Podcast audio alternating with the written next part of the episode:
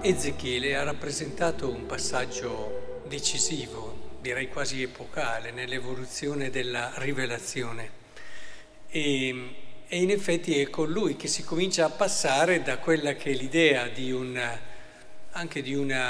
peccato che ha delle conseguenze per generazioni a quella che è l'idea di responsabilità personale.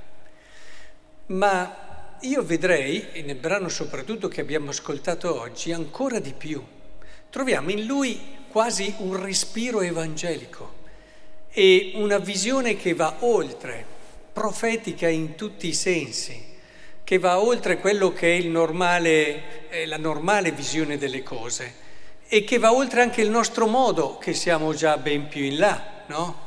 Dopo migliaia di anni, anche del nostro modo a volte di concepire il cristianesimo. Ed è questo quello che vorrei approfondire con voi oggi, perché è di, secondo me, fondamentale importanza. Cioè, vi rileggo appena quello che abbiamo appena ascoltato. Se il malvagio si allontana da tutti i peccati che ha commesso e osserva tutte le mie leggi e agisce con giustizia e rettitudine, egli vivrà, non morirà. Nessuna delle colpe commesse sarà più ricordata. Quindi può aver commesso nella sua vita tantissimi peccati e crimini, ma nel momento in cui riaggiusta e si mette in un'ottica, in un giusto rapporto con Dio, tutto quello che ha fatto è eliminato.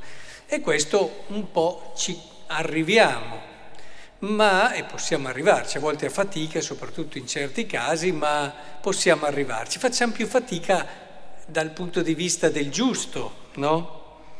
E quando lo dice, ma se il giusto si allontana dalla giustizia, commette il male, imitando tutte le azioni abominevoli che l'empio commette, potrà egli vivere? Attenzione, tutte le opere giuste da lui fatte saranno dimenticate. Ascoltato? Cioè, questo è più complicato. Cioè, uno può vivere bene tutta la vita, fare dei sacrifici belli, anche impegnativi, poi dopo rovina la sua relazione col Signore, tutto quello che ha fatto è cancellato. E per noi che ragioniamo molto con la categoria dei meriti, no, quante volte lo diciamo, ma quanti meriti che hai? Ma non è questo l'approccio del cristianesimo, non è questo. A parte che la logica del merito, un po' ricordate le cose che dicevamo il mercoledì delle ceneri, può essere molto molto pericolosa, nel senso che uno tende poi a sedersi sui suoi meriti, come anche quando fa i suoi fieretti si siede sulle cose buone che ha fatto, quando invece la cosa decisiva è un qualcosa su cui non puoi mai sederti, perché è una relazione. La relazione, se vi può aiutare, è un esempio un po' semplice, ma è come andare in bicicletta. Cioè, in bicicletta, se tu ti fermi, cadi. Così anche in una relazione, nel momento in cui tu cominci a pensare di aver fatto abbastanza, ecco che la relazione comincia a perdere equilibrio, terreno. E allora si fanno, oltre che alle missioni, si insinua la pretesa e tante altre cose. Quello che in un qualche modo qui si anticipa in modo straordinario è quello che dobbiamo imparare a vivere noi, cioè il rapporto con Dio è relazione d'amore. Conta niente quello che fai davanti a Dio, attenzione, cioè se noi pensiamo di arrivare là con un bel sacco pieno di opere buone, di metterle davanti a Lui non le guarderà neanche. Lui guarda come siamo nei suoi confronti. Diciamo che se compiamo delle opere buone è facile che il nostro cuore si apra a Lui, questo bisogna dirlo.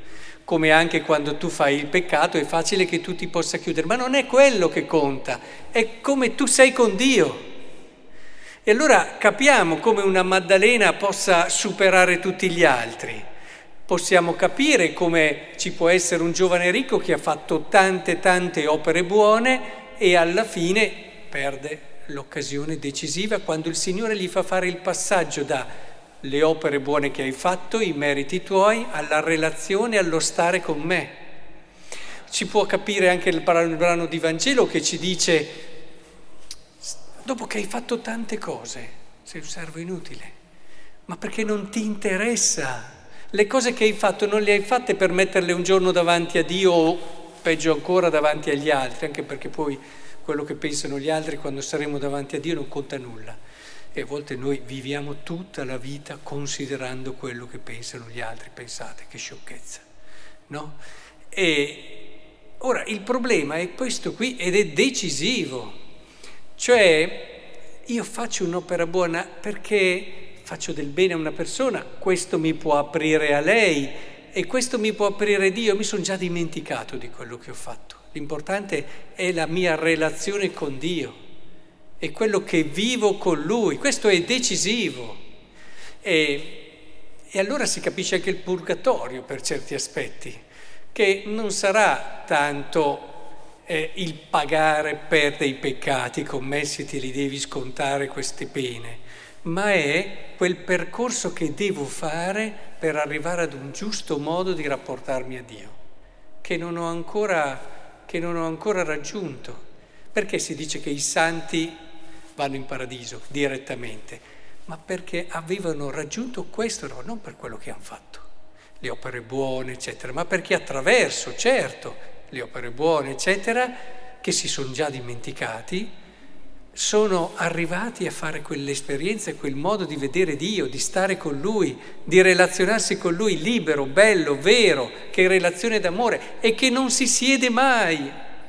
Il Papa usa il termine divano, però ci sono, vedo anche le pubblicità che dicono che il divano è il centro della casa, no? Non è certo il centro della vita di un cristiano e di uno che voglia vivere quella che è l'esperienza di Dio in modo pieno, maturo e completo. Allora che davvero questa Quaresima ci aiuti ad avere questa consapevolezza che ci rende leggeri, sereni, ci fa guardare gli altri con occhi limpidi, capiamo cosa vuol dire misericordia, ne parliamo sempre, ma capirlo è una cosa, non è tanto io ti perdono ma mi sento bravo perché ti perdono, mi sento un po' meglio di te, un po' sopra di te perché ti perdono. Misericordia è quella trasparenza di chi non si sente per niente migliore a te, ma che sta gustando una relazione d'amore e desidera che tu stesso ci arrivi e che tu stesso la vivi, quindi non si ferma a dire ti meriti questo, ti meriti quell'altro, ma che va oltre e dice: dai, stai perdendo l'opportunità bella della vita, coraggio.